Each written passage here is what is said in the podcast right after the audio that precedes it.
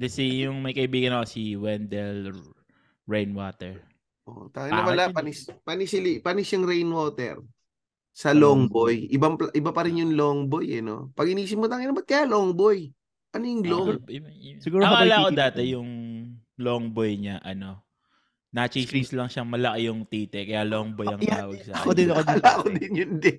Akala ko yun. Na- Sabi ko, tang ang lakas nito mag, ano, ah. Ang lakas nitong... Ang akala ko yung parang palayaw lang eh no na long boy. Oo. Eh, long Oo. boy. Tapos nagulat ako O kaya yung ano, yung, Joseph di ba Longboy. sa atin pag, ah, ano, pag niloloka, kabaliktaran. Di ba pag Oo. uh, pangat tawag sa'yo, pogi. Pogi. Sabi, tanga, longboy. Yung- siguro titi Ray. Kaya longboy ang tawag sa kanya. Pero yung nagulat din ako, apelyido pala niya yon yung ano, Oo. yung long boy.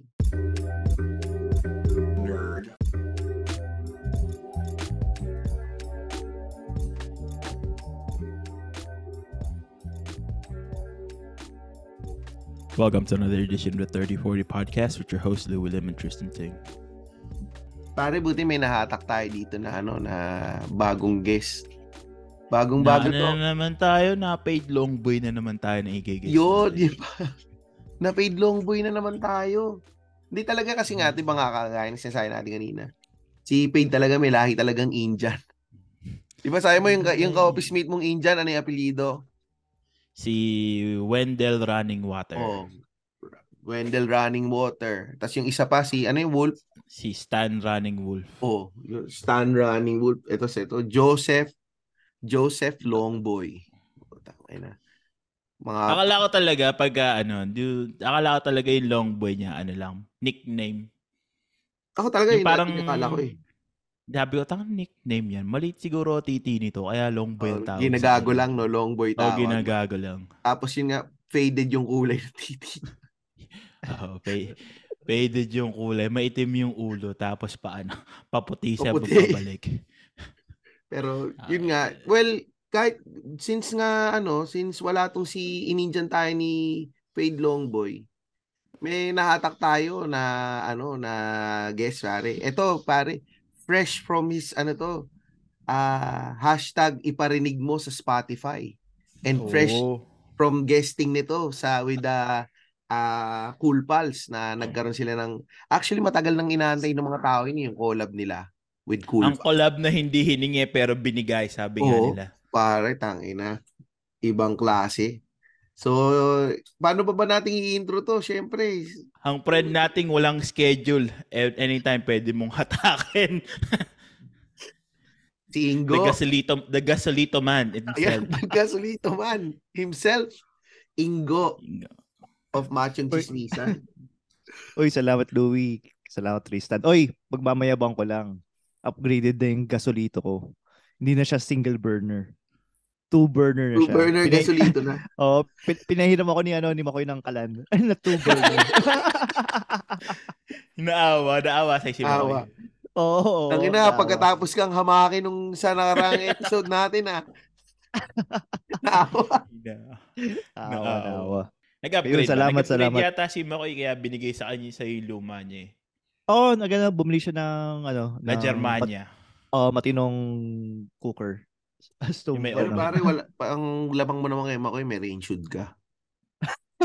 Siya wala siyang rain shoot, di ba? May rain shoot din siya. May rain shoot din ba siya? May rain Oo. shoot. Oo, may ob may oven na yung kalan yata ni Makoy ngayon eh. Klase.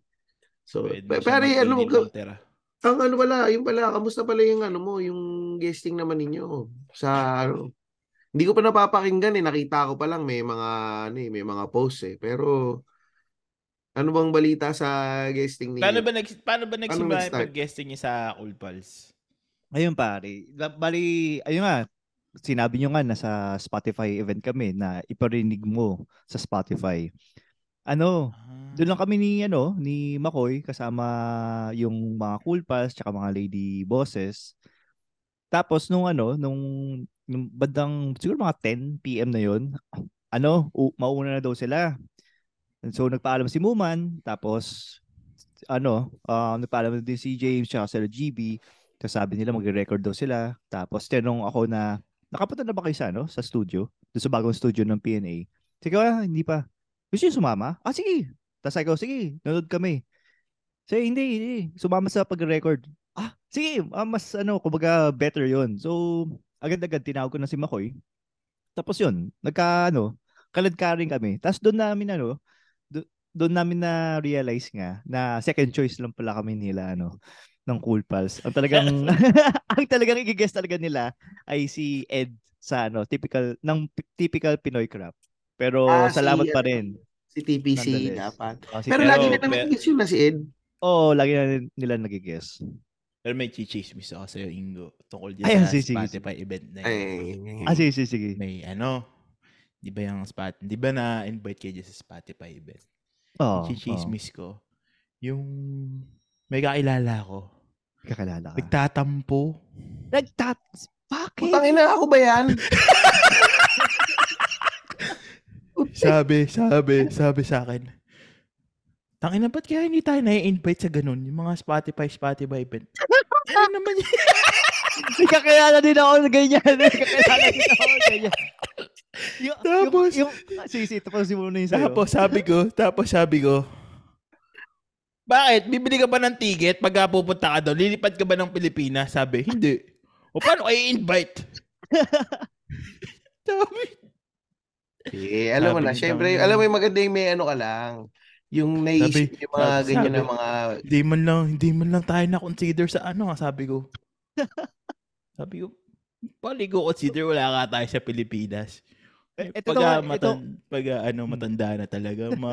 Hindi, pare, pag matanda ka na talaga, naisip mo yung mga ganyan mga bagay. So, ako rin parang may share din ako, may kakilala din ako. Sinabi, tangin na. Pag ano, pag magagalit ako pag yung isang podcast eh nalamangan kami nito. putang ina mo! Ay, ikaw ba yun? Ay, ikaw ba? Hindi ko naman sinabi kung ano yung podcast yung ano eh. Mo pa- Mupadili mo Ah, puta. Siyempre, pare, ano ka, medyo dapat competitive ka. Actually, Oo, tama, tama. Sabi nga sa akin ng misis ko, sabi ko kasi, ako kasi, dati naisip ko, hindi naman ako competitive na tao. Sabi ng misis ko, tanga, napaka-competitive mo kaya. Maski sa trabaho, pagka di ka na-recognize or kung, ma, kung hindi ko yung magaling sa trabaho ninyo, naiinis ka lagi. Lagi ka Boom. nagpapaka-stress sa ganyan. Boomer na walk ang puto. Nag naghahanap ng validation. Kaya parang lagi mo lagi naghahanap ng mga validation sa ganyan. competitive ka, tanga, sabi sa akin. Oo nga, no, tanga, competitive nga pala. Oo nga, no, mukhang competitive nga ako. validation. So, May, ano, may pros and cons din pala yung pagiging competitive, no? Kaya ko lang, nap kaya ko lang napansin. so Nakikipagkompetensya sa tao sa tao na malalayo. Pero kasi para kasi para lalo nating gagalingan. Siyempre, ta- kailangan tama medyo naman, ano tama ka, naman. bida-bida ka ng medyo bida-bida ka.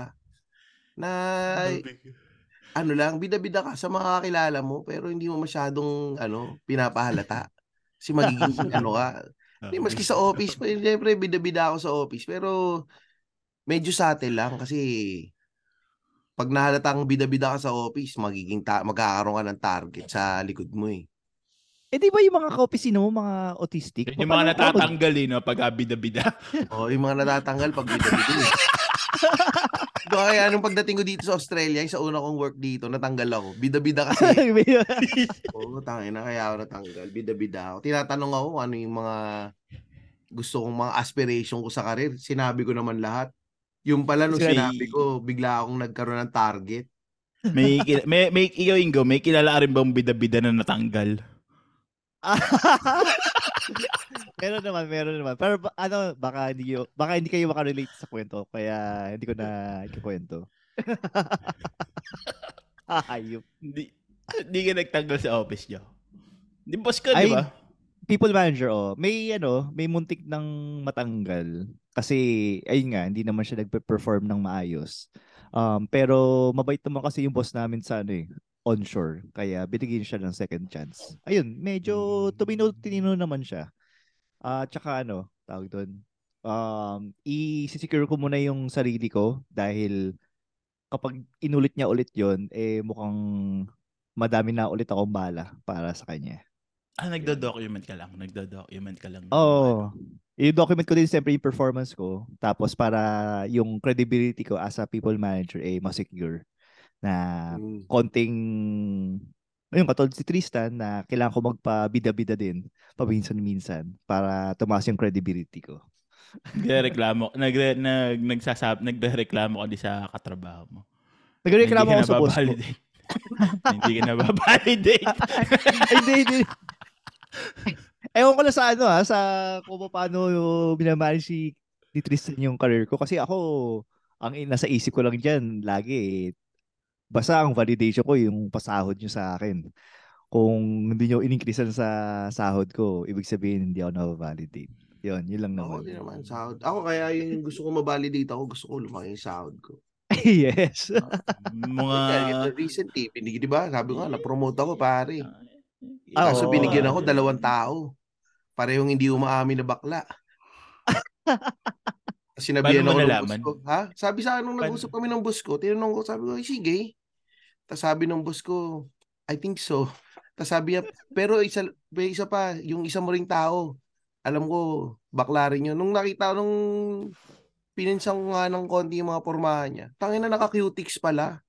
Nakaki Sabi ko lang, ang inisip ko lang, ba- baka naman kasi ano, Ba- bakit, bakit imo-imo. parang bakit parang nanggagalaiti at that bakla yung ano? Wala hindi pare, ganito. ah. Hindi, Wala, Hindi, wala namang masama sa na. bakla, pare. Ang ang issue ko lang nga ngayon sa mga yung sa mga kasama ko sa team ko ngayon. Ah, pag pinagalitan mo, ano eh, Babaklain ka. yung, hindi, ang drama. Isang Ano ba sabi? pare. Ano ba, bakit, ano ba, pag sinasabihan ka ba na pagpapagalitas, tsupain kita dyan eh. Ganun ba sinasabi Hindi, sa'yo? pare, pag yung isang beses sinabihan ko lang na parang basta sinagot ko lang yung email niya na hindi Oh. niya nagustuhan yung tono nung pagsagot ko sa email niya. Nung Mm. dumating ako sa office, biglang Oh. nag-walk out. Yan lang, paano yung walkout niya? Kinuha ba niya yung bag niya, tapos sinukbit niya sa parang gano'n? Hindi, kinuha niya yung laptop niya, tapos inano Oo. niya. Tapos naglakad na siya ng kumikembot palayo. Tapos minessage, tapos minessage ako, I'm just gonna be in the meeting room because I can't focus. Naisip ko, Oh, wow. eh, sabi ko lang, okay, tangina mo, fuck you. So, anyway, Sinabi mo yan, sinabi mo yan. hindi, hindi. Sabi ko lang, okay, okay, good. Tapos yun, ang kinausap ko, ma- masama daw ang loob. Tapos yun, yung isang beses, yung isa naman kahapon, nag-message naman na, um, I need to walk away from my desk. Sabi ko, ano nangyari? What happened? I'm not in the right space, head space to work today. Sabi ko, putang ina right head space to work? Ang palingaya kita ng Oh. burat.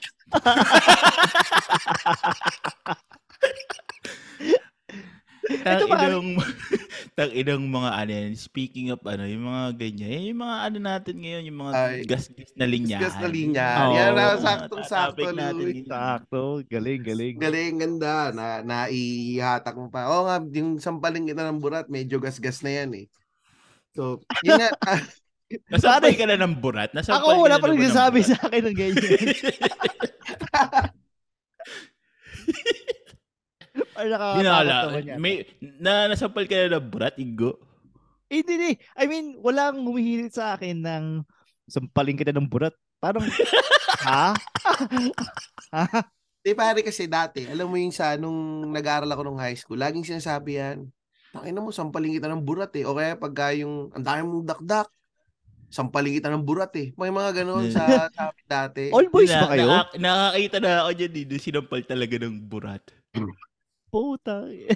yung, ano, yung kaibigan ko isa, nakaupo, tapos yung isa umiihi doon sa gilid. Tapos, Alam mo na pala. tapos dumikit sa kanya, tapos siya, alam mo yung, nag, ano, yung umikot na gano'n, tapos yung gumano sa pisngi niya yung burat. Tapos slow mo, no? slow mo pagka ganun ng burat sa ano niya, lumabas yung dila niya. hinabol. Hinabol yung burat. Hinabol. Ah, lang ako namang ha. Sabi ko, putang ilan laki ng titi nito. Naisampal niya. Pero Louie, kunya, siya iba, may, yung speaking yun nga, mga gasgas na hirit.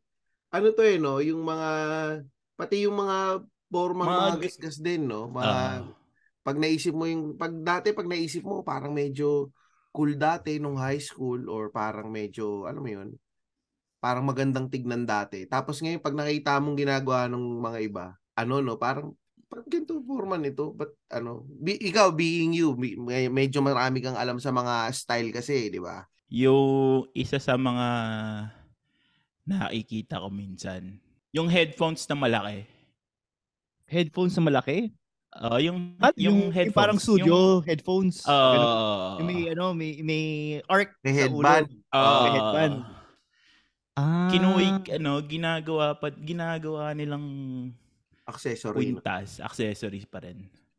paano Ano? nakasu paano kasuot yung foam na nasa leeg, ganun? Oh, nasa leeg. Ginaganon. Alam mo yung ano, yung sa Shaman King. Ay, oh, tangin na si. Shaman King nga, no? Nga, Si Shaman lagi King. siya nakaganon, no? Ah, Di ba nakaganon. nauso yun dati? Oo, Oh, nung panahon ng Nung panahon ano, na yun, ng- laging may nakaganon. Oo. Pero dati kasi Ayun. bata ko, never ko nagustuhan yung may nakasukbit na headphone eh. Sa, sa leeg. ko eh. Oh, pero Parang- parang ang hirap kumilos sa leeg. kasi. Tsaka, tsaka, oh, yun, tsaka mainit. Mainit. So, Dami kong nakikita nun pag ah, ano, yung yung ano na, yung naglalakad-lakad lang. Although si- siguro ano talaga sila, music listener. Pero usually pag ah, mga, mga audio file yung mga yan. Kaya ano, para Tanga ng audio pala, naka Beats by Dre, pakat-pakat ng di audio. ba ka naka, sa, ano. O kaya, o kaya yung ano, yung naka, yun nga, yung sabi ni Jack Eloy, nakabandana. Ano yung wrestler? Parang, ah, yung bandana top, hindi na ba uso Ah, yan? yung, ah, yun ba yun, bandana top? Scarf na Oo. mukhang ano, Oo, mukhang oo, tube. Hindi na pala uso yan. Oo. Uso, hindi na ba uso yan? Hindi Nauso na ba yun dito sa Pilipinas? Hindi ko, hindi ko din alam eh. Kung nauso, Nauso dito siya. sa Pilipinas. Nauso, Nauso yata, sa mga yata siya. TikToker. Ah. Nakikita ko yun sa mga nagti-TikTok, mga nakaganyan laging lumalabas sa ano ko eh. Grabe naman yung algorithm mo, Tristan. Algorithm. TikTok Nasaan ba si Luis? Wala 2014. si Luis, no? Ha? Nagpunta ng grocery. Kaya pala eh. Di, alam niya yun, nakikita niya yun. Pinapakita ko pa nga sa mga anak ko eh. Oo nga, totoo. Parang, pero hindi ko alam na hindi na pala uso yan. Kasi nakikita ko yan sa, ano eh, sa TikTok may mga nakaganyan pa rin eh. So, hindi na pala Ah, uso. yung pa rin. ano kasi siya eh, yung parang yung na nakaka-cringe yan ako sa kanya kasi yung parang value nung nung head yung ba headphones or or yun nagiging parang status symbol lalo na nung lumabas yung ano yung AirPods Pro Pro Max mm. ang daming nagaganon yung sinusuot nila sa leeg as a status symbol tapos mga mukha naman basura Pero, magkano, magkano ba yung mga head? Mahal yung, Yung head Air, yung kadalasan. Max Pro ano yun eh, 500 Oo. something dollars eh. Oh, dito parang 800 yun eh. $2 dollars? So, 800 mga ano, AUD oh, yun two- eh. 25, 25, Oo. 26. Grabe, mahal Oo. pala nun ah. Ang hirap naman islagay sa leeg nun eh. Nung AirPods Pro Max eh. Tsaka nakikita ko siguro nun. nakaganon. Pagkakawisan yung ano, batok Oh, mo. tsaka pagka sinuot mo din, pawis yung tenga mo eh. Mm. Hindi ko rin masyado Ito nagustuhan yung mga headphone na ganun. Pinapawisan yung tenga ko. Oo, pang Ah, short term lang talaga. Maski yung Pang may travel-travel lang siya eh, pag ah, yung tatravel ka Sir naman. plano, no? Pero yung on regular basis na suit-suit. mo. Suot-suot mo, no? Lagi kang may headset. No, hindi. Dati kasi Ah, yata uso din yun sa mga nagko-call center. ah, nasanay. Nung mga ano, nung mga unang labas ng mga call center, Mm. ano yung mga agent lumalabas nakasukbit yung mga headset eh. Mga ano, nakasakay yung naghihintay, naghihintay sila ng call? nag-aantay ng jeep, naka-headset sila. may mga ganun, oh, totoo yun, may nakaganon sila. Pero alam ko inuwi nila yung ano yung headset nila eh. Oo, kasi nawawala eh. Oo. Iba na inuuwi. Kasi Yun, medyo nawawala. naintindihan ko na para hindi na nila ilagay sa bag, baka mamaya masira. Pero kung ang intention mo is gawing accessory, yung accessory ano, mo na para pamporma. Hindi, pa, hindi, oh, hindi siya, Hindi ewan ko, siya- parang, ako siguro, sa akin, hindi, ano, hindi ko, hindi ko style siguro yun, tsaka hindi ako komportable. Pero sa iba nga, yun nga, naisip ko lang, ano na yun, eh, so, 90s, 90s yun na uso eh, no? So, 2000? 2000 Oh, 2000. something. So, so it's so 2000s eh. Yung, yung ganun, 20 years na yun. Ano, Ano, yung, ano? 2000? pa. Kasi naalala ko- Salbakuta. Kasi naalala ko nakasabay ko si ano, si pagmamayabang ko lang nakasabay ko si DJ Mo Twister sa ano, sa gym sa Makati. Naka-cup siya, tapos naka-headset siya. So nakapatong yung ano ah, nakapatong yung headset sa cup niya, hindi other way around. Ayun. Nung time na yun, feeling ko cool. Mm. Kasi May, naka- may, may nagaganon pa rin ngayon, pero nasa gym sila, syempre. Oh, nasa gym. Ah, oo, yun, nasa gym sila, nasa gym. Pero fa- kung ano, kung punta ka sa mall or Oo. other than sa gym, medyo, oo nga, medyo inappropriate. In, hindi pala inappropriate. Kumbaga, Weird lang siya tingnan. Oo, Weird weird siyang siya. siyang tignan. Weird siyang tingnan. Eh, Louie, yung mga kunyari, yung, kasi ngayon napapansin ko, di ba, mga uso ngayon yung oversized shirt, sabi mo nga, di ba? Yung Mm. mga naka-body fit ba, ano pa ba yan? In pa ba? In pa ba yung mga naka-body fit ngayon? Si Ingo lagi naka-body fit to dati. Depende. Kasi hindi pa- Hindi pa umataba eh. Depende sa katawan eh. Kung body fit ka, pero... Mas alam mo yung yung body fit mo, no? na... Oo, yung malaki yung tiyan mo. O kaya nag ano... Nag... Yung mukha kang ice cream... Yung joke nga nila, nagmumukha kang ice cream cone. Da, da, bakit? Yung naka-skinny jeans ka, te, pero ang laki nung kataw... Yung Ah, ano, ah, parang Johnny Bravo ka, no? Parang ganon. Oo, mga ice cream cone. Yung mataba ka sa ibabaw, pero payat ka sa ilalim. Mm, pero siguro nga depende rin sa katawan tsaka siguro kung sa ngayon kasi kung kaya mong dalin. Oo, kung kaya mong dalhin, totoo lang. Wala, Wala naman mali wala sa- problema wala eh kung kaya mong dalin. Minsan kasi Wala iba, naman mali sa pagpapadamit eh, kung paano mo lang siya dadalhin tsaka kung appropriate yung, pop- yung pagdadamitan mo. eh. Oy, ko call out ko lang si Laila. Lagi ako naka-v-neck ah. Ito, naka-v-neck ako ngayon. Grabe naman. Yung binek Bi- na ano, yung binek na hanggang cleavage. May nauso Ay, yun dati, yung deep ay, mo usapan yun, pucha. Nakalabas na labas na yung yung naka-cleavage ka na talaga na ano? Oo. I- Iba na yun kasi nag-agree nga ako kay Makoy na yung v-neck, kung gaano kala- kalalim yung v-neck mo, ganun yung nababawasan sa pagkalalaki mo. so kung malalim yung v-neck mo, yun, pagkabawas ng pagkalalaki mo yun. Pero v-neck na pang undershirt, okay siya. Oo, Ah, pa- para oo. hindi Sa siya polo. halata, no? Sa, Oo. po, oo, sa polo. Para wala kang linya dito. Nagbibinig ako pag yung mga polo eh. Ay, Para yun, siya, agree ako dun. Kasi magmumukha kang pare pag ano eh. Kuya naka-black ka tapos meron kang puting. Oo. Oo. Oo, yun, yun. Oo. Pero Unless yung- open pero- button yung ano, suot mo na ano. Yung sa top, sa taas. no? Pero Louis, kasi alam natin na ano, shoe collector ka. Meron bang ano, sapatos na nawawala sa uso? Nung dati, tanda mo nung 2000s, Mm. nauso yung mga ano, yung...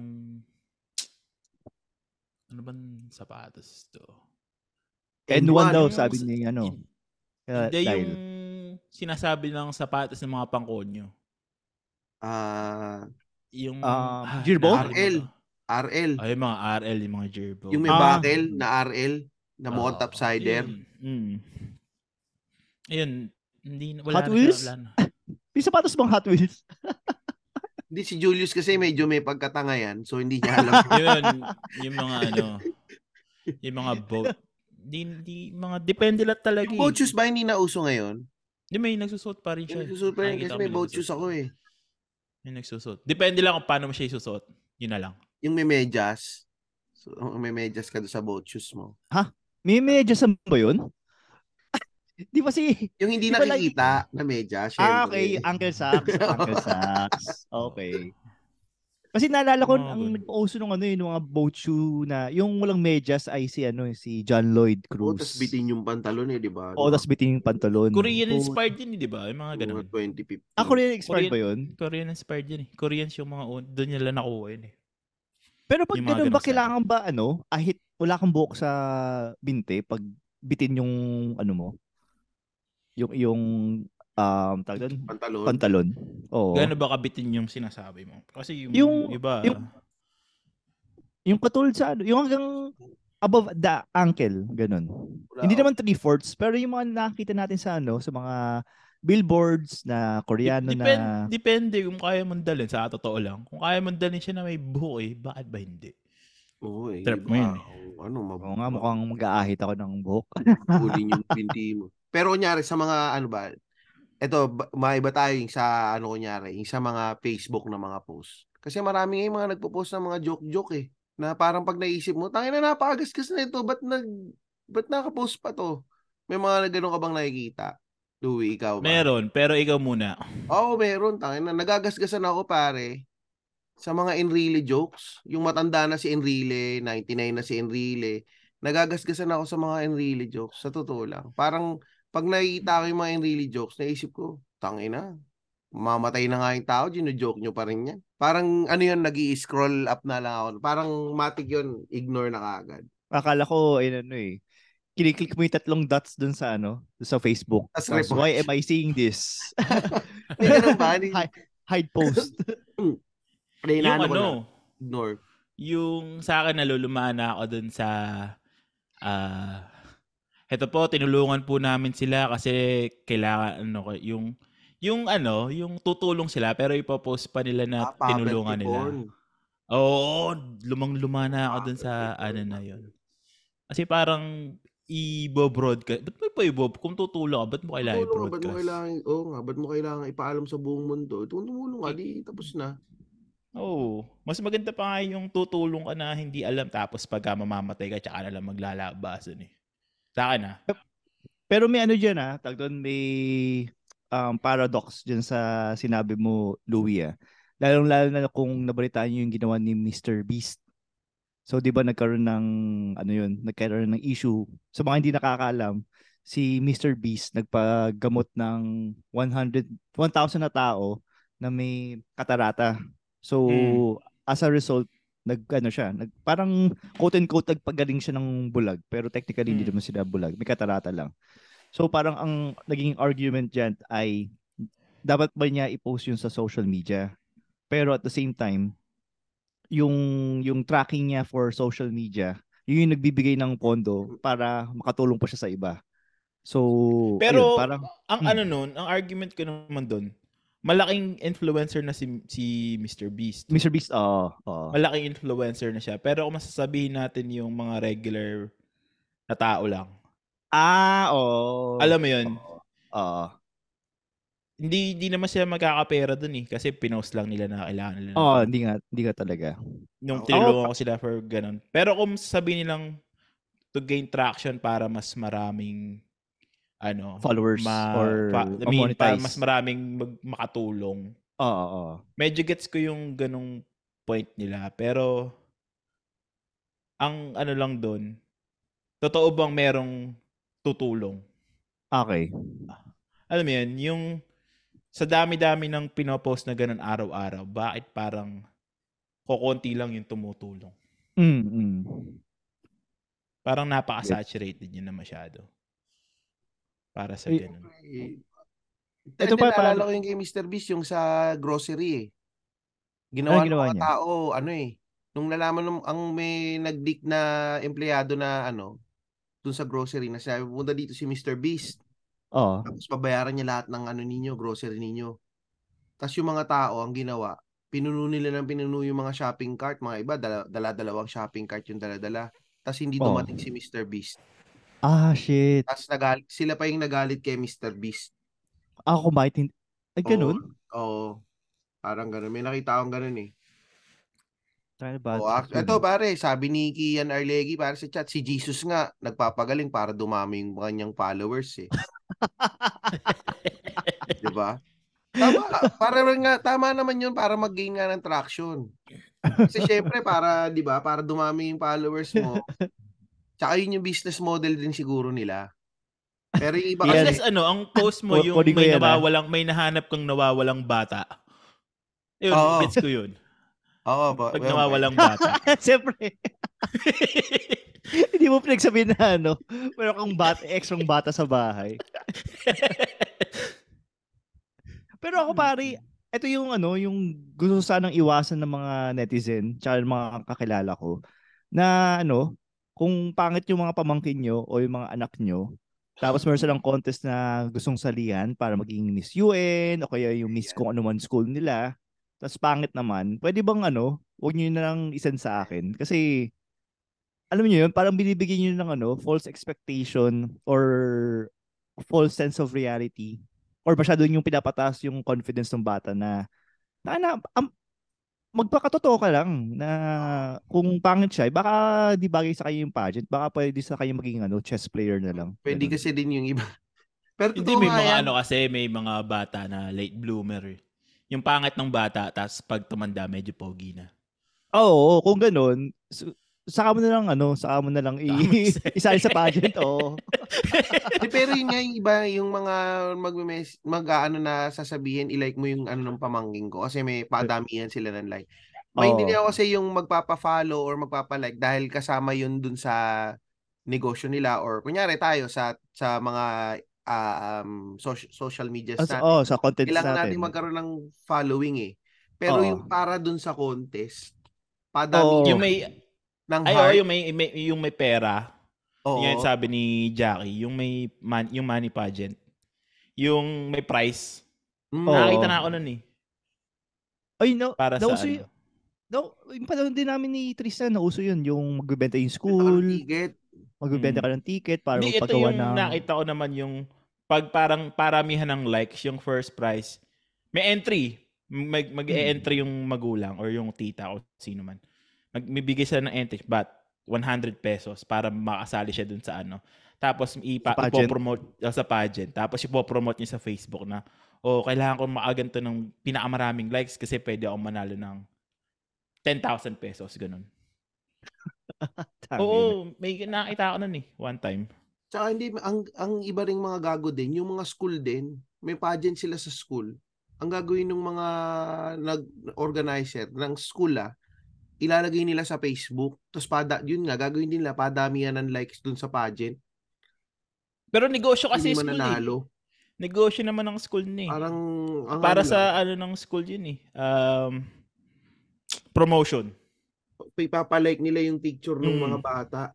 Na parang minsan, kung ikaw din, parang pag marami ka lang like, mararamdaman mo pa ba na ano, na panalo ka nun? Para sa exposure din. Ginagamit ng school yung mga bata para magkaroon sila ng exposure eh, no? Oo, yun. Parang medyo, although parang ngayon medyo nababawasan na yata kasi marami nang nagko-call out din nun tungkol sa mga ganun eh. Nababawasan na rin yata yung mga palike naman nung tong ano, picture nung kapamangkin ko. Yung pang-apat na Mm. picture yan ha, i-like mo ha. Oh, hindi, O, i-heart hindi, mo. hindi siya ganun. maganda kasi para mong inaano yung sarili mo. Binebenta mo yung sarili mo sa madla. Alam mo yun? Oo. Well, Bata ka pa binebe. Parang ang ang tinuturo sa bata yung, Yung popularity. like yung popularity niya social media is Oo. king. oo, yun. Na parang Oo. dapat maraming like. So pag Ang tanda daming niya pa reaction. ngayon, pag hindi nagkaroon ng reaction yung mga video nila, madedepress sila. Oo. Magkakaroon sila ng mga I'm not in the right headspace to come to work today na type of thing. Tangina. Mm. Hindi siya parang inaano na kailangan masya, ma- marami kang reaction pag nagpo-post. Oo. Parang yun yung tinetraining sila na ganun.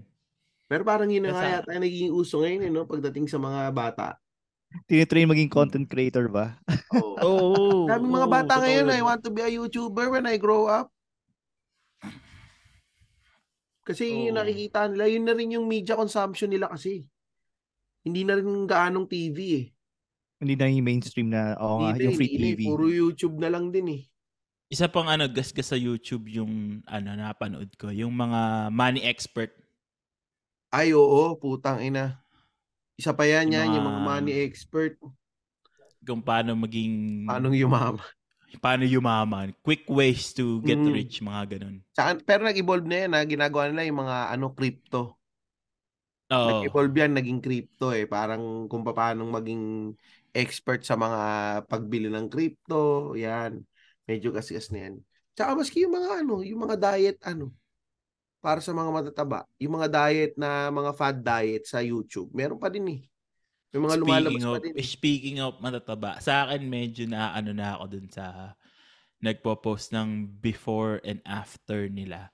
Pero wala naman nagbabago. Oo, tangina. Parang parang ano sila, um nandun sila sa space na konting ano lang big changes agad. Alam mo yun, yung tangina ang nagbago lang sa'yo, parang tinanggal mo lang yung salamin mo from 2021 to 2022 eh. O kaya mas kirat ka lang naman ngayon. Oo. Tsaka hindi, minsan ginagawa ang before and after. Ginagawa pa nilang iba, minsan. Magbi-before and after ka, na pumayat ka. Ang gagawin mo naman, yung mukha mo lang naman yung nakalagay. Hindi naman nagbago yung mukha mo. Diba? Nag-filter, Tapos nag-filter nag-filter lang. ka lang. Puro Tapos filter ka naka-lighting. Tangina. Ah, Parang sa akin yung nag yung nagaano ka na namamalimos ka ba ng ano ng ng validation na uy Oo. wow pumayat. Oo. Uy wow nagganito. Parang sa parang okay, proud sa akin okay sige proud ka na ano na kasi guilty naman tayo sa ganun eh. oh. Kasi nagpo-post tayo ng ganun. Pero na, yung okay. linggo-linggo, araw-araw ka nagpo-post. Hindi. Oo. Parang gil, nagi ano naman. Medyo gas-gas na sa I akin. mean, yung ganung araw-araw. I mean, tayo, ginagawa natin yan, mag-selfie ka or magpipicture ka, Mm. picture ka ng mga ganyan. Ginagawa natin yan dati, nung, lalo na nung bagong-bago yung ano eh, yung, um, yung social media. Mahilig talaga tayo lahat mag-post eh. Pag meron kang something, po-post mo. Pero parang ngayon Mm. kasi, nandun na tayo sa era na parang nare-realize na, na well, ako ah, nare-realize ko na rin na minsan, pag pag pinopost mo lahat ng nangyayari sa buhay mo sa social media, magugulat ka yung mga taong kakilala mo. Alam na nila yung kahit hindi kayo nag-uusap or yung mga taong hindi mo naman talaga kakilala. Ano yung nalalaman nila kung ano yung ano yung- parang security rin, parang privacy risk din. Mm, totoo Na wala ka nang maitago. Parang ganun eh yung na, nararamdaman ko ngayon eh. Oo. Isipin Di nila ang yung sa ano? pera. Yung sa napanood ko sa doc docu eh, yung ang problema ng Singapore ngayon, yung mga um, helpers nila na nagti-TikTok. Kasi nako-compromise yung address nila. Ah, oo, yan, yan. Ganyan, di May ginawa silang experiment na ano, ewan na sa nabanggit ko na yata tatay, na from yung TikTok na pinost nung helper nila, na-trace niya kung nasan yung bahay nung may na bahay nung may-ari. Tapos yung itsura ng bata, yung sino ano, na, nakuha nila halos maraming information. Ngayon, ano yun yung mahirap ngayon eh, yung information talaga yung um, Labanan. labanan eh. Mm. Tsaka yun nga, pagka nalaman nila yung, yun nga, nalaman nila ano yung meron ka, ano yung, um, ano yung estado mo sa buhay, Ano yung ginagawa mo? ano yung ginagawa Maraming- mo. Parang minsan nakakatakot din eh. Dati ako, siguro parang last year lang, mahilig ako mag-post eh, na kung ano yung, kung kunyari, nag-weekend kami ng pamilya ko, um, lumabas lang kami, yung dito-dito lang. Nagpo-post ako lagi, ini-stories ko, inaano ko. Ng- Parang recently, medyo na-realize ko na parang, tangina, nakikita ng mga ibang tao na ano, na kung ano yung mga what you're up to. Alam nila, Mm. wala ka sa bahay mo. Eh, Oo. karamihan, di mo naman kilala. Or marami, yung iba, naki, maraming iba, nandun lang sa social media kasi gusto lang nilang makichismis.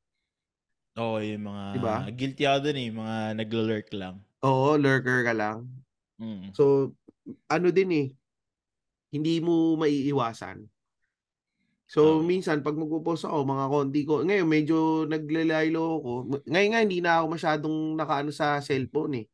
Dati, mahilig ako, scroll-scroll eh. Tapos yun nga, kasi ang daming kong mga nakikita na parang, tangin na, nakita ko na naman, may postong, may makita akong post, nagda-diet or nag exercise Pag nakita mo, tangin na, sampung taon na nag-exercise to. ano nangyari? Ang Okay, makita na, wala pa ding improvement ah. Kaya makita mo, mag, mag- magpo-post ng mga tungkol sa, ah, nag-ano ako, nag, nagpa-fasting ako, o nag, ano yung, kung ano-ano mga fad diet, mga, ano ba mga usong diet ngayon ng mga mayayaman? Nagkikito keto, diet, nagkikito diet ako. Keto, intermittent Oh, fasting, eh, carnivore diet, yun yung pinaka ano. Oo, mga ganyan, gagantong diet ako. Pero makikita mo naman, tangin na ba't, eh, ba't mataba ka pa din? Parang ang taon mo na pinupost yan eh. Kala ko Pero makakita mo naman may, pa- may pasta yung kinakain niya. O kaya minsan ganun, di ba? May, may mga ganun din eh. yung ano, gusto yung I'm on a diet pero ano, this is my cheat meal. Pero yung cheat meal niya every other week or every Oo. other day may cheat meal siya. Sabi ko, Putang ina. may cheat, hindi pala cheat meal, cheat day. This is my cheat day. Pero ano, every other day cheat day niya. Sabi ko, ano to? Niloloko yata Sira yung nito, ah." diet mo dun ah. O kaya may, mayroon akong ano dati, mga ganyan, may um, wag na pala, hindi ko na sasabihin. Pero may mga iba rin, pag minsan may medyo, nyari, sinabihan mo lang na, pag sinabi mo lang, kunyari, kakansyawan mo. Dati kasi medyo, mas ano pa ako eh, mas upfront pa ako pagka sa kakilala ko eh. Parang kumbaga, i-call out ko lagi. Ko-call out ko, oh, kala ko ba, ano, kala ko ba nagda-diet ka, bakit ganito, bakit ganyan? Yung parang bigla silang sasagot sa'yo na, hindi kasi may ano eh, yung lagi silang may excuse. Kasi dahil may celebration naman ngayon eh, may ganito naman eh. Pero kung makapag-preach ng mga ano, ng mga post na tungkol sa pag-workout, pagda-diet, at kung ano-ano, napakawagas. Parang- isa pa yung ano, yung Medyo ano yun. yung ang post niya puro mga biblical quotes, mga gano'n. Ay, Pero pag pag yung naman suso. Lab- labas yung suso yung picture niya tas Bible quotes. Yung ba yun? Yung mga gano'n. Sabi ko, tangina. Which, wala namang masama doon sa kung yun ang ano niya, syempre, ayaw mo naman silang i-objectify. Meron pa yung ano, yung ganun yung post niya. Pero pagdating sa mga groups groups sa mga GC, siya, siya, siya pa yung mga pinaka-demonyo mag ano, magsalita or mag, mag-comment. Yung, an- oo, yung parang religious, no? Religious, religious. Oo. Pero, tangina, saksakan ng kupal. Oo, napaka, mga napaka-demonyo mag ano. Tapos Mag-comment sila yung mga sa mga malilibog. Minsan nga, yung iba Oo. pa nga, may nakita, may, may naalala akong ganun eh, na nagpo-post siya ng, yung mga nakikita, na, nahuli nilang mga nagla-like sa mga bold, yung nagko-comment sa mga babae na kantuting kita Oo. dyan eh, mga ganun. Tapos Tara. binuksan nila yung, oh, may mga ganun. May guman- Tapos, Oo. oo. Sinek nila yung profile. Profile pic. Binutan nila yung profile, yung profile picture niya.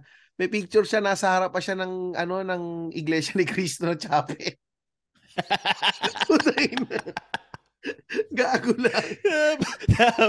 Yung isa yung nakita ko, nag ano, nag, tawag dito, nag, every morning, ah, this is my to- today's prayer, get to ganyan, Ah. peace on world, tapos sa tanga, this, this is the Bible verse for the day. Tapos pagdating sa mga post, mga naka, mga ano, bold yung sinesend, tsaka yung mga comment niya. O kaya makikita mo, sila yung mga unang-unang, ma- makikita mo kasi, nyari, sa Instagram ka, makikita mo yung mga, um, I'm a family man. Yung Yan, family, I'm a man. family man. Kasi may mga ano, may may mga kilala ko, yung kumakapag-post, I love my wife, um, I'm a family man, blah blah blah, ganto ganto. My, la, family, my life is my family. Oo. Pero pag nakita mo, mag di nag-scroll ka sa Instagram, makita mo yung mga sexy. Tayo na makita mo unang-una yung pangalan nila doon, sila yung mga nag-like sa mga sexy. Tayo na. Di ba? Parang may mga ganun. Tapos pagka may magko-comment, hmm, sarap-sarap mo. Oo, yung mga gano'n. Mm, sarap-sarap mo. Pagka may mga nakikita akong comment na gano'n, binubuksan ko yung profile, tapos tinicheck ko talaga. Tapos makita mo nga sila yung mga gano'n, ang mga, ano yun, mga profile nila tungkol sa mga Diyos, o kaya, ano, I love my family, mga gano'n. Oh, gas-gas na gas-gas na yung mga galawang ganun eh. Utang ina. Yeah, yung mga Yung ganyan. mga, yung mga, ang sarap, yun nga sabi nga ni Julius, parang ito ginamit natin ni Julius eh. Turbuhin kita eh. Ay, ay. Tsaka isa pang ginagamit yata ito ni Dal yung, ah, sarap maging snow. Sana ako Ay, na lang ay, yung snow na hinihigaan mo. Kala ko yung snow na nahulog sa dede eh. Kaya sabi ni Lyle, masarap daw mag-snow. At saka meron pang isa, yung ano, um, kunari, sa atin, nasa, ano tayo, nasa abroad tayo. Minsan may mga iba kang mga kilala. Yung sasabihin sa akin, ihanapan mo naman ako ng ano, ng boyfriend dyan. Hanapan mo ako ng ano ng mga puting boy, yung mga di taga dito. Minsan hindi ko kasi alam yung isasagot ko kasi ayokong maging matchmaker. So, hindi ako sumasagot sa gano'n. Sabi ko, oh, mayroon ka makikita din dyan. Gano'n na lang yung sinasabi ko. Pero karamihan, Yes, yes. hindi, parang, dati yata kasi uso yung ganong mga hiritan eh. Oo. Pero ako kasi may, medyo na ano ako dun sa nagiging tingin ng mga um, mga foreigner sa mga Pinay na feeling nila lagi silang papatulan ng mga Pinay dahil puti sila. So pagka Saka may pera sila. may pera sila.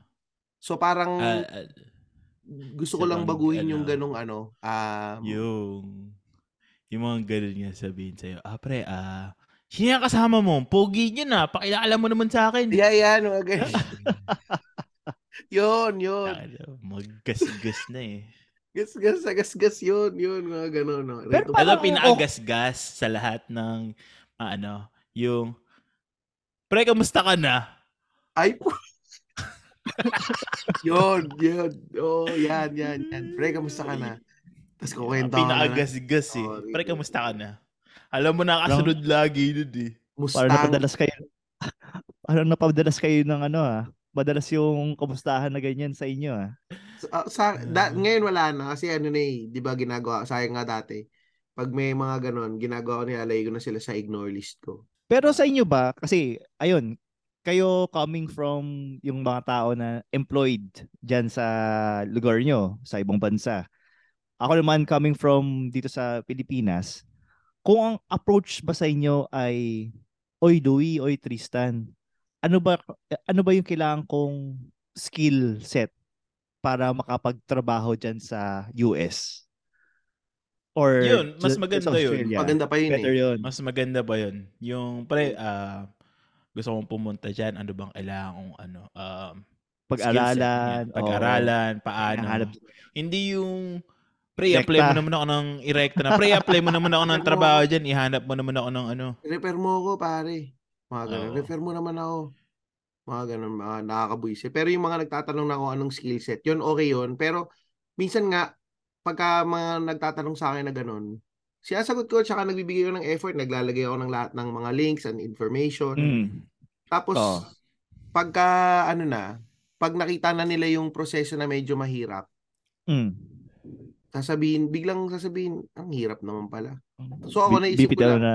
Oo, Oo. tapos bibitaw na. Parang ako naisip ko lang, eh ibig sabihin nun, hindi mo siya ganun kagusto. Hindi ako, meron ako ano, meron ako mga links, tsaka ano, na nakasave sa notes ko. Kaka-copy-paste ko lang siya. Yun yung ilalagay. So, ito, pre. Bojan, naka-ready na. Ah, Oo, mukhang pre, marami Hindi nagtatanong. tumatingnan. Hindi tumatingnan. Kasi yun. Kasi send ko yung link ng POEA, OWA, yung mga yun. O tsaka hindi paring sasabihin, kuhanin mo naman ako dyan sa iyo. Ano, parang kala mo nga yung kagaya to, sabi ni Julius, kala nila ako yung may-ari ng kumpanya. Oo. Sabihin sa akin, tayo na pare, kuhanin mo ako. Pasok mo ako dyan sa inyo. Ko, tangina. Ang sagot ko lang lagi, pare kung madali lang eh, bakit, ba- bakit naman hindi? Yun yung mga, Yes, yun, yes, yun. Isa pa yun sa mga, ano, sa mga parang medyo cringe na mga na i-encounter ko sa mga online-online din. Isa pa ako nagagasgasa na galawan or ano. Yung lagi kang i-out of context. Yung mga post na out of context palagi.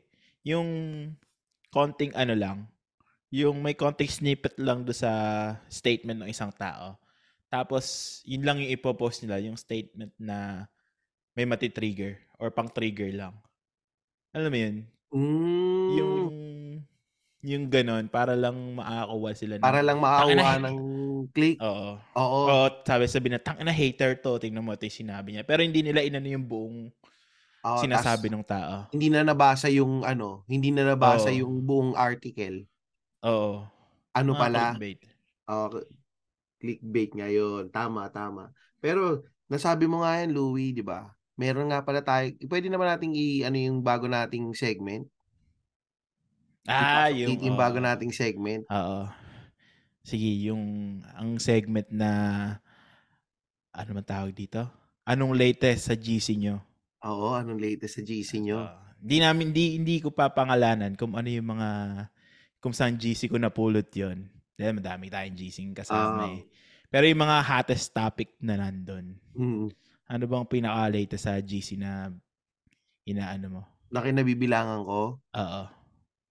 Ah, yung ano, um, kagabi lang may ano, um, yung tungkol sa pagiging holiday ng ano ng EDSA ng EDSA Revolution na minove pala yung holiday. Paano ba yun? nag-declare yung holiday sa Pilipinas ng Friday.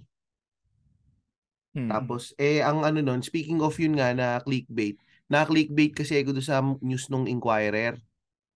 Nakalagay kasi, ano, hindi daw i-declare na, ano, na holiday yung EDSA. Kasi nga, Mm. 20. Sabi ko, ah, tapos sinabi ko pa sa miss ko, ala, hindi pala i-declare na holiday yung EDSA. Siguro, awkward para sa, ano, sa Pangulo dahil, ano eh, sila yung pinatanggal eh, tapos i-celebrate mo. Tapos ginawa ko, sabi na miss ko, eh paano i-declare na holiday yung 25, ano yun, Sabado. Sinong mag-holiday ng Sabado? Sabi ko, "Oo nga no. So binasa ko yung news. Yung pala, minove lang yung holiday, ginawang Friday. So parang, nag-message ako sa, parang nag, ano lang ako sa GC, ay grabe, na-clickbait ako nito. Grabe reaction ng mga tao. Nag-react agad sila na, ano, na, nag-react yung mga tao na, ano, dahil late daw yung ano, late yung announcement, ganito, Yung ganyan. announcement. Hindi nakapagplano. Naisip ko lang, eh, sinabi ko lang naman na clickbait lang naman ako eh. Ba't, ba't kayo nagagalit? Ikaw, Ingo, anong ano mo doon? Doon sa announcement na holiday. Late Ah. yung announcement ng holiday. Um definitely pagdating sa ano sa trabaho dito sa Pilipinas, maapektuhan karamihan diyan is yung mga wala sa yung mga local companies kasi yung ano nila eh yung mga schedules nila ay based doon sa ano siyempre doon sa local holidays pero karamihan naman sa BPO katulad ko hindi naman kami apektado diyan kasi ibang holiday yung sinusunod namin yun nga lang kapag nagpa-appoint ka sa doktor, ano, makakancel yung appointment mo kung hindi siya pumapasok ng holiday. So, Hmm. ayun, may mga times, ah, medyo nagigets ko yung ano, yung kung bakit sila um, nagagalit dahil bigla-biglang nauusog yung ano, yung holiday. May mga iba naman NR. So, feeling ko ano to eh, kung apektado ka or hindi, nagmamatter. Pero ako, para sa akin, unless kung nawalan ka ng pera or nawalan ka ng buhay or may namatay dahil sa pag sa holiday, um hindi to hindi siya masyadong issue sa akin. 'Yun. Wala akong masyadong ma- naisip na pwedeng mangyari sa bigla na masama sa biglaang holiday. Kumbaga hindi mo lang masiset yung ano, yung plano mo for the whole week. 'Yun. Sa akin, ano, yung mga big, kasi dito minsan nagbibigla ang holiday kami. Pag ah, yung, hindi naman fed yung sa trabaho, bigla ang, minsan kasi, pag mag announce yung presidente na, oh, okay, ah, liberty leave for everyone. Kasi Christmas Eve naman. Ah, May nagaganon eh. Um, sa akin, minsan nangihinayang ako kasi may deadline. Lalo na pag may deadline ako nung araw na yun. Mabibisit Oo. ako. Pero, ini-enjoy ko na lang kasi mis bihira yung holiday na makakasama mo yung pamilya mo eh. Mm. Tsaka sa US, ng konti lang ang holiday nyo eh. Parang less than 8 yata yung holiday nyo eh. 12 yata kami, 12. Ah, 12 ba kayo? Ah, marami pala. Tapos Marami, meron marami, kayong may- state holiday din na susunod. Wala, federal lang. Ah, puro federal lang. Okay. Puro federal lang. Kaya yung sa akin, ano, pag yung mga ganun, bigla ang holiday, okay lang kasi ano, Oh, Tawag okay, dito, di- ma- holiday ka pa rin. Pahinga ka pa din. pahinga ako. Di ko kailangan kung mag, ano, may tatapusin na on deadline. Di tatanong ko kung pwede akong mag, ano, Yung pumasok. mag- oh. pumasok, Maganda nga, tapos double pay or something. Oh. ang maganda nga nun eh, yung deadline mo may extend kasi holiday may dahilan ka. Mm-mm. 'di ba? So yun Yung yung hindi ko lang nagigets. But may mga nagalit dun sa GC na todo react na parang it's just a holiday. Anong problema natin? Pero ito nga, yung ano, daily wage workers, sila yung pinaka-affected nun. Mm. Yun nga, Yung mga, oh, yung mga per day, per, per araw yung sahuran, ano? Yung per araw na sahuran. Doon Yun. sila, yun, yun ang madadali doon, yung mga per Mm. araw na sahuran. mm. Pero pag per araw na sahuran yata sa atin, ano eh. Hindi ko lang sure ha, kasi hindi man taga doon. Parang, pag bigla ang ganun, no choice sila, papasok pa din sila eh. Oh, Kasi- pero di- depende na lang. For example, kung nagtatrabaho ka sa karinderya sa tapat ng school, malamang sarado kayo nun. So, ayun, wala kayong sweldo. Wala kayong sweldo. Wala kayong kita for that. So, day. yun yung Mhm. ma- pwedeng maging loss, I mean, loss sa income nung mga maliliit na, ano. Usually naman yung mga masa naman talaga yung ano eh, affected yun eh. Affected. Oo. Oh, Feeling ko eh, kasi yung sa GC, kung 80% mayroong mang may-ari ng karinderya doon, wala eh. oh, feeling ko naman wala naman. Nagtataka ako ba't sila nagalit eh. Di, Pero- di kasi sila nakapag ano, book ng hotel. Hindi nila nabook kaagad. Kaya Um, mas pero- mahal yung pag-book nila pag on the day itself. Pero yun nga, parang sa akin lang, maging open-minded lang siguro. Pero yun, anyway, ikaw ba Louie? Sa mga, ikaw mas marami kang GC kinabibilangan kaysa sa akin. Ano bang mga chismis sa mga GC mo, Louie? kung kung ano na nakakaboto na si si Cyril. Sino ba si Cyril? Tangin na ba't ba laging Sino Cyril? Dyan? Cyril ba pangalan nun? Cyril, Cyril Manabat ba yun? Manabat? Oo, Cyril Manabat. Yun, isa Ah, sa nasa puputi. GC ko. Nakakaboto na ba o hindi? Cyril. Cyril Manabat. Manabat. Sino ba to? Siya, siya yung nasa Ay, ano ngayon. per- si ano, sa Grabe pala Dirty to eh. Linen. Grabe pala to. Ah. Kapus Oh, pala to. mga walang kwenta yung mga pinag-uusapan doon sa GC na ano, mga masasayang bagay lang. yun. Isang araw nagtatalo-talo kami kung ano yung pinaka masarap na ano eh. Na, na chicharon eh. Kung ano yung mga arlapids, mga ganyan. Hindi, kung anong, anong masarap yung pinakamasarap na chinichicharon. Ba, chicharong bulaklak, chicharong bituka, Ah, chicharong ano, may laman. Pare, ba, ba, ano pala, um, na, nabanggit mo yung chicharong bu- bulaklak. Yung kapatid ko, yung RNA Meat Supply, nagbebenta niyan. Ano, mala, yung ano, wholesale ng chicharong bulaklak. Sabi nga sa akin, bumili daw ako ng chicharong bulaklak, tapos iparapol daw natin. Sino magluluto siya? Magluluto. Sabi ko nga, tanga na nuluto mo. Sabi, hindi, parapol mo ng hilaw. ang hirap na storage nun ah.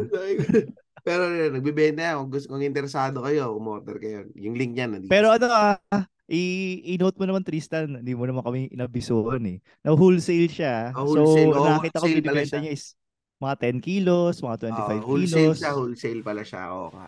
Yun, wholesale yan. Wholesale. Oh, maganda naman yung quality na nakita ko. Tsaka branded yung ano, yung meat yung shop. mga karne Yun, niya. yun nga lang. Ang maganda siya kung ano, meron kayong karinderya. Oo, may karinderya Oo. kayo. o kaya meron kayong handaan, may piyesta. Oo, yun. Paghandaan nyo na yan. Birthday yan. Pwede kayo umorder sa kanya. Sila Ah, nagbibigay. 20, tsaka 24 hours siya pare ah. Nakita ko Oo. 24 hours yung tindahan niya. Oo, nag- Tapos yung storage niya nasa Cubao. oo. Siya rin yung visit ko talaga yan pare ah. Ah, Galing. ah. galing, galing ng research siya. Research ko Ikaw. Ingo, meron gano'n. Ay, Ikaw, go, Ingo, go. anong latest sa GC nyo?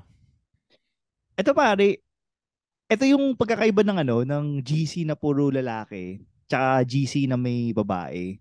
Hindi ko di-discriminate. ah. Nagtatalo-talo din kayo kung nakakaboto na si, Br- si Andre Brillantes.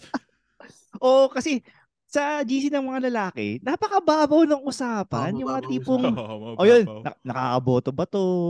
Ah, ba- eh, magandang pagkain? Showing na ba ang Ant-Man? Yung mga ganun lang yung Ah. usapan eh. Sa pag may kasamang babae, no offense against sa mga babae ah, pero ito talaga yung nangyayari kung mapapansin nyo. Puro mga chismis, puro may, may negativity May drama. kumbaga. Tox- may, may toxicity pa. Oh, may Tapos toxicity. ang nakakatawa pa doon, di ba may GC sila, yung mga babae. Merong isa dong magka, mag-aaway. Magti-trigger. Mag, mag, madi-trigger doon sa sinabi nung isa.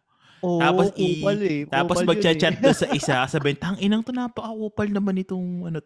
Sila-sila na yan ha, magkakaibigan na sila ha. Pare, hindi lang sa hindi lang sa GC nangyayari yan. Sa trabaho din yan. Biglang mag-PPM, may reaction pa doon sa sinabi doon sa GC nung isa. Tapos naalala ko, meron akong, meron akong ka-office mate, tatanong ako, eh, alam na may GC kami sa, ano, na puro lalaki. Yung mga lalaki kong ka-opisina, tinatanong ako nung babae kong ka-opisina. So, yung GC nyo, anong pinag-uusapan nyo? Tapos sabi ko, wala, mga tungkol sa babae, tungkol sa dede, ganun. Tapos tatanong ko, di kayo nag-uusap na, ay, ang pangit naman ni ganito, ang pangit naman ng suot niya. Hindi, hindi kami pupunta sa ganun, puro, hindi puro, naman, hindi namin napapansin yun. Parang kasi puro positivity ngayon siya sabi namin na, uy, ganda niya, ang ganda ng suot na ito. Ang ganda ng suot Oo, ng ano, pag office mo, mate no? natin. Totoo nga yun, no? pagka sa GC na puro lalaki, puro mga ano lang, yung mga masasaya lang. Compliment. Oh, Mga walang kwenta-kwenta yung pinag-uusapan. Na isang araw nagtatalo-talo kami kung ano yung pinakamasarap na tapsilog eh. Pati mo sobrang random, pucha. Hindi mo Ni-research ko pa yun. ano. Ni-research ko pa yun kung bakit mas pinaka-the best yung ano, tapsilog. Yung sabi ko, putang, ito lang, ito pag may, ito kahit walang suka, masarap to kasi malasa na yung ano, itas ikaw may control nung ano. Inilalaban ko sa tosilog yung tapsilog ko isang araw. Pero yun, ma- ma- Oo, masaya, ano, masaya. totoo nga, Masaya ano, yung pagka mga puro lalaki. yung ano mo, no, sa GC, parang puro, ano lang ta, parang puro kagaguhan na pinagkukwentuhan niyo talaga. Oo. masyadong Tsaka, mga- tsaka wala ding drama, di ba? Kunyari, kunyari, kunyari ako, pag naka-join ako sa GC, tapos offend ako, hindi na ako makipag-away, magli-leave na kaagad ako sa GC na yun. Oo. Yun, yun na, Oo. wala walang ano, wala nang drama. Wala nang drama. Eh, O kaya hindi ano, hindi ka na magre-reply muna. Sisinsonin mo lang. Tapos pag maganda na Oo. ulit yung pag-uusapan, mag na magre-reply ka na. Oo. Nakamute Ah. muna sa'yo, no? Nakamute. Oh. Kaya ganyan din yung style, ganyan yung style ko nga. Yung bigla akong mawawala. Pagka mainit na yung mga usapan, bigla na lang ako mawawala. Tapos, kapag ano, nag-die down na yung apoy, lala- lalagyan mo ulit ng apoy, aapoyan mo ulit. Uy, tahimik ah. Medyo peaceful na yung GC Oh, pag may mga natin, bahay, ah. siguro tangin na tahimik tong GC na to ah. Gagawin ko, mag, Tapos mag-send ka ng random. oh, magre-raise ako ng mga random. Maki, alam mo na, tas alam ko na kagad kung sino yung mga magre-react. yung pag sa GC ng lalaki, tahimik na. Magsesend, magsesend ka ng picture ng ng kung anong ba, sexing TikTok, babae. oo. O, tik, o kaya TikTok link. Tapos ang dami nang magre-react. may pick, tapos biglang bababa ulit, tapos may pick ulit siya. May pic siya. Si Ingo, sinisendan ako ng mga TikTok. At sinagsisendan kami ni Ingo ng mga TikTok. Kaya sinendan ko si Ingo ng TikTok eh. yung pala kayo mo sinendan ko isang beses sa'yo eh. O gago yung palaka. Tangina naniwala ako doon. Hindi pala totoo pag, yung palaka ano, na yun.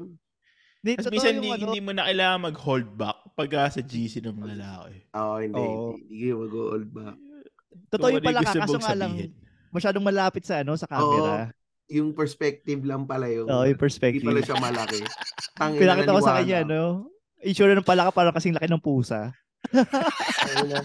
Sinabi nung anak ko sa akin, hindi daw yung totoo. Pinilit ko pa sa anak ko, hindi totoo yan. Ito, oh, sa akin, ano lang, na nagagasgasan ako yung pinipilit nilang maging uso to the point na ginagastasan nila ng todo-todo. Parang paano yung, paano yung, paano yung, Alam mo yung para lang maka, makisabay sa uso, yung tipong bibili sila ng bagay na yon pero hindi sila kakain. Ah, ay puta, ano. oo, totoo yan, pare. Yung para lang, yung parang maganda nga, makisabay. maganda nga wallet mo, wala namang laman. Oo, yung parang, yung gustong makisabay, nakikipagsabayan. Mm. na well parang kumbaga may pagka social climbing din yung ano eh, yung Oo, yun, yun. tapos Totoo.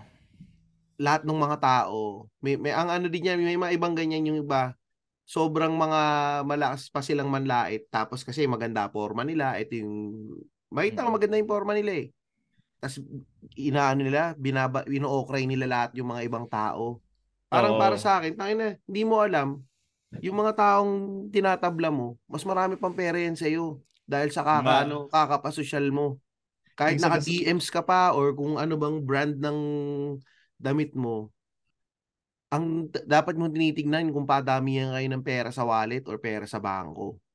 So, hindi mo na Oo. ako pwede mang manlait kasi gasolito pa yung kalan ko. Ay hindi, pare. Al- Bingo, alam naming alam naming may pera ka. Ang problema lang, Kuripot ka lang. kuripot ka, hindi mo ginagastos sa tamang gast gagastusan. Eh, tulad kunyari si Ingo. Tulad si Ingo, wala siyang pakialam na gasolito lang siya. Pinopost pa nga niya eh. Hindi niya kailangan ipakita na tangin na nakaganto ako, nakaganyan ako. Kasi wala naman siyang pakialam eh. May mga iba kasi na kailangan ipapakita nila na maya yung pinapakilala nila yung sarili nila as mayaman sila. Pero Oo. yung totoo, wala naman silang pera talaga. Yung totoo, hindi nila kayang mag ano. Yung papakita nila sa picture na mayaman sila, pero ang totoo, baon-baon na sila sa utang. Oo, yun. Or- Maraming ganyan, pare. Or may mga utang-utang sila. Marami, maraming yun. ganyan. Um, medyo gas-gas na sa akin yun. oh, ito pa, pare ito, babasahin ko lang yung mga comments. Si Jackie Lou Andres. Hindi naman sa nanlalait, pero yung mukhang walang pera sa Pilipinas. Pero sila yung mayabang sa abroad, naka-LB. Samantalang yung mga may kaya sa Pilipinas, satel lang siya. Totoo yun. Totoo. Kung sino pa yung mga may kaya, medyo Mm. sa, parang ito na, si Ingo. Lalayo pa ba tayo si Ingo, oh? Sila, may kaya yan. Pero yung kala niya, yung gasolito. Matipid eh. Matipid. di ba? Pero yung iba nga, todo, ano, todo flaunt ng yaman nila. Pero yung pala, Oo. hindi naman pala nila, hindi naman sa kanila yon sa magulang nila yon Wala yun silang pa. pera. Tapos kung magsalita, yung mga, yung, ah, hindi ko kasi kaya magsalita nung, yung, parang mga konyo-konyo magsalita. Um, Ah, hindi ko kaya. Miss- Iba ikaw ba kaya magsalita ng konyo-konyo, Ingo eh. Eh, Ingo, Ah, paano mo magsalita mo? Konyo, Louis, parang accent mo daw. Canadian, Canadian accent. Uy, pare, let's go to the restaurant over there. I heard it's bagong bukas. Yeah, yeah, yeah, pare. It's bagong bukas. yung mga ganun. Tapos yung ano, yung yung alam mong wala na nga silang pera. Tapos, di ba, makikipagsabayan sila, magpo-post sila ng ganito. Ay, puta ganyan. oo. Tapos sasabihin pa nila, ah, nag-tinesting namin to, okay naman, hindi, okay naman siya. Tapos pagdating dun sa, ano, pagdating dun sa, siguro mga next week na, hindi mo na maririnig kasi wala na palang pera. hindi pag inaya mo, ayaw, hindi na sumasagot. Pa- pare, naranasan niyo ba na ano, yung may uutang sa inyo dahil pang pang birthday ng anak niya? Ay, na, oh, ay nakita mo yun? Yung ano? May, may ganun ako na Yung- experience eh. Putang ina eh. Yung kinukuhang ninang siya. Nakita ko Oo. tuloy isang araw. Inukuha siyang ninang. Ah, sa social Nung media. uh, nung Tapos bata. mag, tas magdedemand. Tapos, oh, oh, nagdedemand ng cake. oh, yun daw ang paano. Tapos naga, nung, ano, nung walang, yung siya pa, hindi niya mabigyan kasi kaka-party lang nila, ganito, ganyan. Oo. Sabi niya, oh sige, dito na lang ako lalapit, baka meron pa akong mahita dito. Ay, Yung puta. pinipili Garapal eh, nila. no? Napakagarapal ng iba eh. Oo. Napaka-toxic yung ganyan, puta. Pero sa Ingo, nung nangungutang na pang birthday ng anak, Ah, wala pare. Sinabi ko, ah, birthday ng anak? Wala pare. Hindi- Wala Ah, akong pera, ito, wala ito, akong ito, pera. yung may, may isa pa sinabi. ang gago may ni Jackie, no? May isa pa sinabi to si Jackie, napaka, napaka ano eh. Ano, ano? Ikaw na magbasa, Louie. Sabi ni Jackie. Tapos yung mga anak nila, nag english english ang arte. Ang syonget naman ng bata, baluga. Ayan, nagrat na ako parang si Tristan. Sorry na, nadama yung mga bata. O yun naman dama yung bata. Pero ano ah, wala namang, ano, wala namang masama pag nag english yung Walang- mga bata. Walang Dito sa Pilipinas, Sa, oo. Oo, wala, wala. Walang masama sa Oo. mga bata nag english Pero, ang ano lang is, yung sarili nating language na Tagalog, yung native. to the point Oo. na hindi nila, Hindi, hindi nila sila alam. marunong magsalita, no? nakakapanghinayang siya. Tsaka parang hindi, yung, yung iba kasi, parang feeling nila, um, Nakakaangat. ah, pride. Nakakaangat. Yung, oo, parang Mm. pride yun na, ay, yung anak ko nga, hindi nakakaintindi ng Tagalog eh. Ay, bagsak yan sa Filipino kasi hindi siya magaling magtagalog, puro kasi kami English sa bahay. Parang pag yun sinasabi sa akin, naisip ko, eh, tangin na, anong klase kang magulang? Di mo kinakausap yung anak mo. Mm. Ibig sabihin, eh, pag, kina, pag naisip ko, pag kinakausap naman kita, hindi ka naman mukhang English speaking eh. Mm. Pero, but, ano, but, yung mga anak mo, ano, sa inyo anak lumululo ka eh, sa YouTube, kaya English-English lang, kaya hindi nakaintindi ng Tagalog. Para kasing yung being a, being a parent, kailangan, lalo na, tinuturuan mo magtagalog yung mga anak mo. Lalo na kunyari, nasa Pilipinas kayo. Kasi kawawa yung mga bata. Oo. Sila makaka... Kasi yung, ewan ko, baka iba na Mal- kasi malilimitahan yung kanilang social ano upbringing kasi hindi lahat ng bata sa Pilipinas English speaking. Eh. Siyempre yung yung paki- pakikihalubilo niya sa ibang bata parang malilimitahan. Mm. Mm. Wala Kasi kasi- mer meron na agad language barrier na yun nga, hindi nakakaintindi ng O, hindi, tsaka Tagalog. pag may kasi mga English kalaro kaming English speaking dati, tinatabla talaga namin. Ay, ang na English yan. Hindi namin kinakalaro yan. Tsaka, wala namang masama kung nag, mar, marun, magaling mag-English yung anak mo, maganda nga yun. eh. Pero, dapat natututo ding magta, marunong ding magtagalog sana. Kasi Mm. yung yung language na Filipino, parang malapit na siyang ma-extinct eh. Yung sa mga susunod na generation kasi, pag inisip mo, lahat na lang parang proud na proud yung mga magulang na ano eh, English speaking yung anak ko, hindi yan nagtatagalog.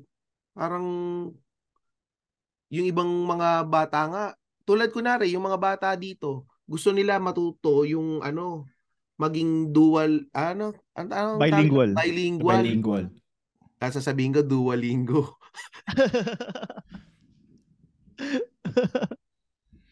Pero yun is- yun din yung sasabi ko din sa mga pamangkin ko na kasi English speaking din sila and to think na sa ano sila, nasa Pangasinan. So ina-expect ko tatlo yung kaya nilang ano um, language na alam, um, Filipino, English, tsaka Ilocano. Pero English tapos konting Filipino lang. So sinasabi ko, magugulpi kayo niyan pag ano, pag hindi kayo magkatagalog, wala makapaglaro sa Oo. inyo. Mm. So, Oo, totoo. Ayun. So, Ay, talagang... oh, sige, sorry, Louis. At sorry, ito pala sinabi to ni maganda yung sinabi ni Ian. Parang ginagawang social status yung anak nila na marunong mag ginagamit yung anak nila para magkaroon ng social status na English speaking. Para tumataas ang social sta- status nila sa buhay. Parang pinoproject niya sa mga anak niya na ano ba? Na hindi ko maisip yung word eh. Na mayaman Basta tayo. yun, Parang ganun. ha? Pinoproject Di parang sa- gin- ginagamit niya yung anak niya para maano na Ah, taka, hindi ko maisip yung word na ano. ah, para ipakita, magpakita, mag-flex, ginagamit yung anak niya para mag-flex Oo, oh, yun, yun, yun, yun, yun. Ang ina, mayaman ako. Tingnan mo yung anak ko. English speaking. Oo. Parang gano'n. Ganun, di ba? Ano yun? Pwedeng gawing talent. Mag-English ka na, anak. Mag-English ka na, anak. Here's your tita. Talk to your tita in English. Ganon. Mm. Pero, ano tawag doon? Yung sa English speaking naman, feeling ko, okay lang siya magtuloy-tuloy. Basta siguraduhin ng mga parents na yung school na pagdadalhan niya sa ano sa mga anak niya ay either nasa Ateneo or Enderan na talagang mga foreigner karamihan ng mga Mhm. estudyante.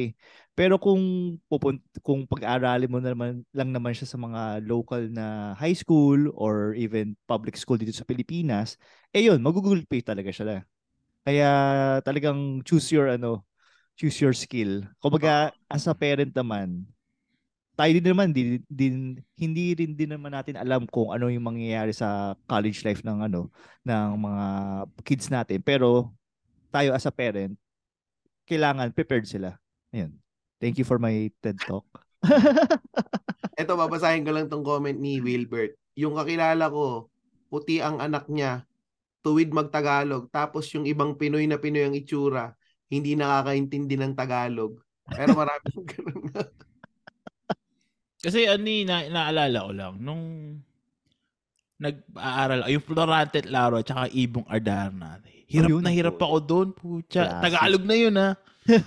hirap nun. Paano pa yung mga bata, eh malalim na Tagalog yun, di ba?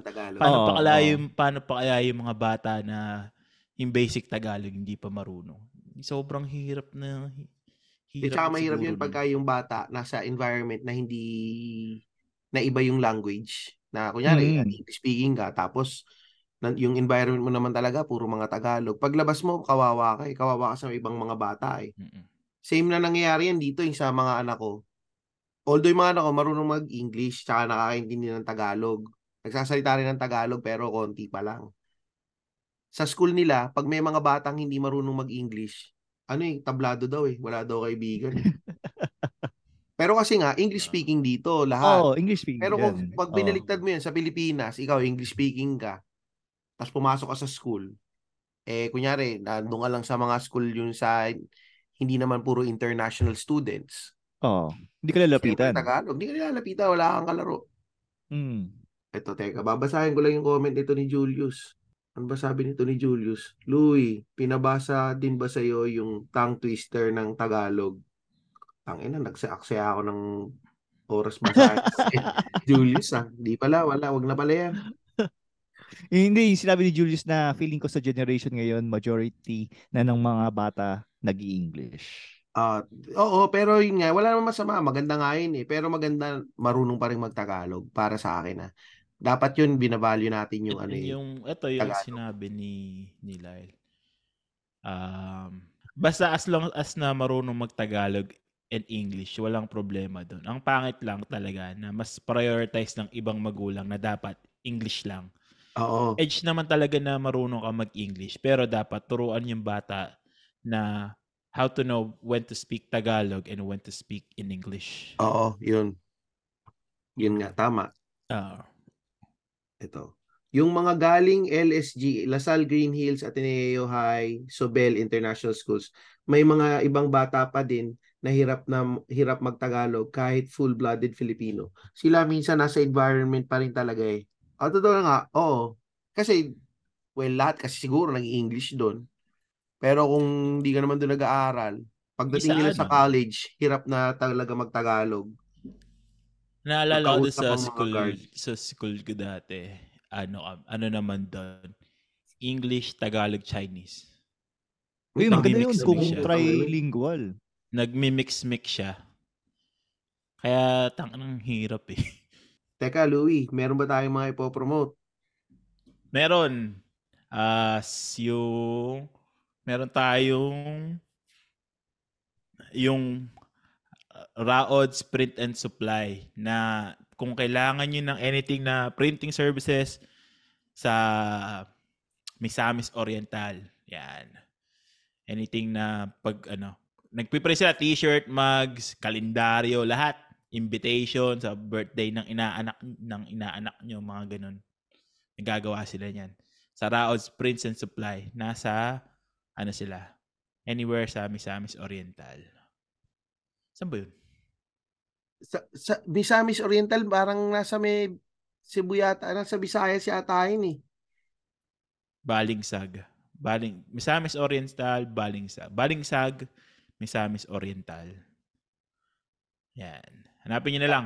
Tapos ulitin, Raod's Print Supplies. Raods, lagay, yung link lalagay namin sa episode description. Mm. Tapos, um, syempre yung RNA meat supply ni Orland Ting, kapatid ko yun.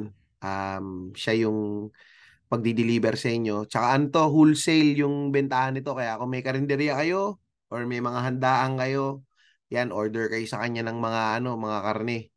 Um, syempre, isa pa si Dodong B ng BA Consulting. Kung gusto ninyo mag-Canada, ah kontakin ninyo siya. Yung link nung ah, Instagram niya at ng Facebook niya ilalagay rin namin sa description nitong episode na to.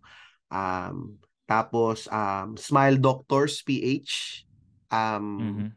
kung gusto ninyong kung mabaho hininga nyo, punta kayo sa kanila. Ano yan? May ano yan, may ilalagay ko rin yung IG niya sa ano namin. And um Big Boss Budel sa Laguna and Cafecito sa Laguna yan pareho. Mga kaibigan namin yan na nagsusupport dito sa podcast.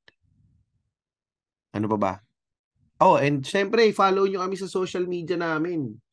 Um, Instagram.com slash 30 underscore 40. Ah, tapos sa Facebook, facebook.com slash 3040. Ah, in, in words yan. Tsaka may TikTok din kami.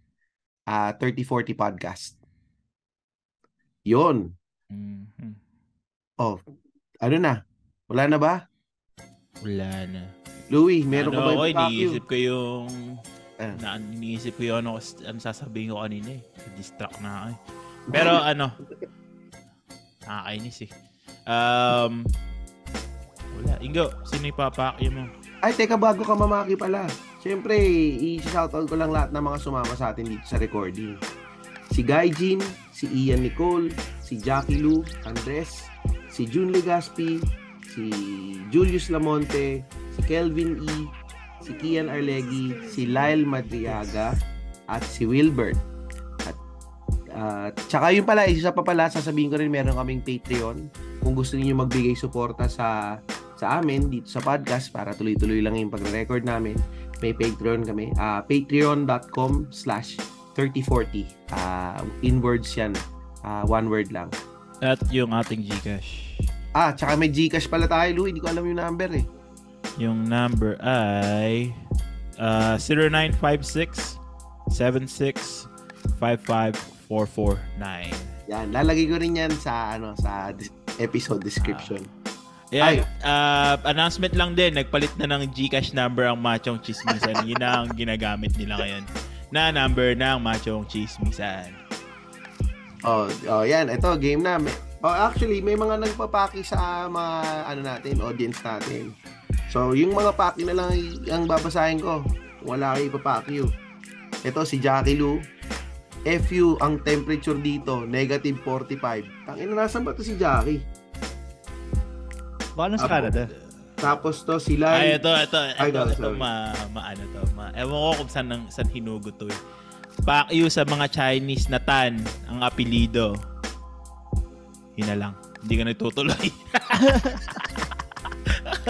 Ito, ako tutuloy. Galing yun kay Kian Arlegi. Ian Arlegi. Paki daw yung mga tan. Paki daw yung mga tan, pero Ewan ko maputi. anong galit sa mga tan eh. Gago. Paki yung Chinese na tan, pero maputi naman. Gago. Hindi siya tan. Ito, fuck you dun sa mga magulang na feeling malakas sa buhay dahil Inglesero ang anak na galing kay Lyle Madriaga. Tapos sabi pa nila, hayop ka talaga, Kian. Nanalo ka na nga. Nakuha mo na nga at nanalo ka na. Pakyo pa din ba mga tan? oh, yup talaga to si Kian. Diba? tapos ito Mamaya pa, kayo kwento ko sa Ingo yung chismis niya kung bakit may paki daw yung mga tan. Kaya kwento ko sa'yo. si Ian Ah, Nicole. sige, sige, sige. Itaas ito, itaas ito. Si Ian Nicole, paki sa mga cool kids ng BGC. Fake naman ang mga suot. Okay, yan. oh, Ingo, tapusin mo ang pamamaki natin. Ayun. Pakiyo doon sa ka-opisina ko sa Hong Kong. Ang mga sabi ko lang sa iyo, Piao Si Botang Mang. Ayan, okay. Ay, ito pala, paki Ay, doon sa mga magulang na ginagawa nilang achievement yung mga anak nila kasi hindi nila nakuha na nung bata sila. Kaya ginagamit nila pang social climb yung mga anak nila. Yun pala yung sasabihin ko kanina. Yun, tangina, yun pala, ko na. Mm. Hindi, yung na-paid long boy na naman tayo ngayon. Kasi wala, hindi, hindi sumasagot sa GC si paid. eh. Iba, iba, di, iba, iba, iba, di paid to black din yung shade ng kanyang long boy.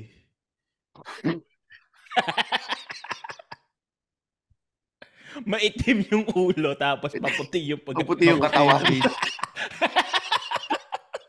May itim yung ulo, tapos maputi yung leeg.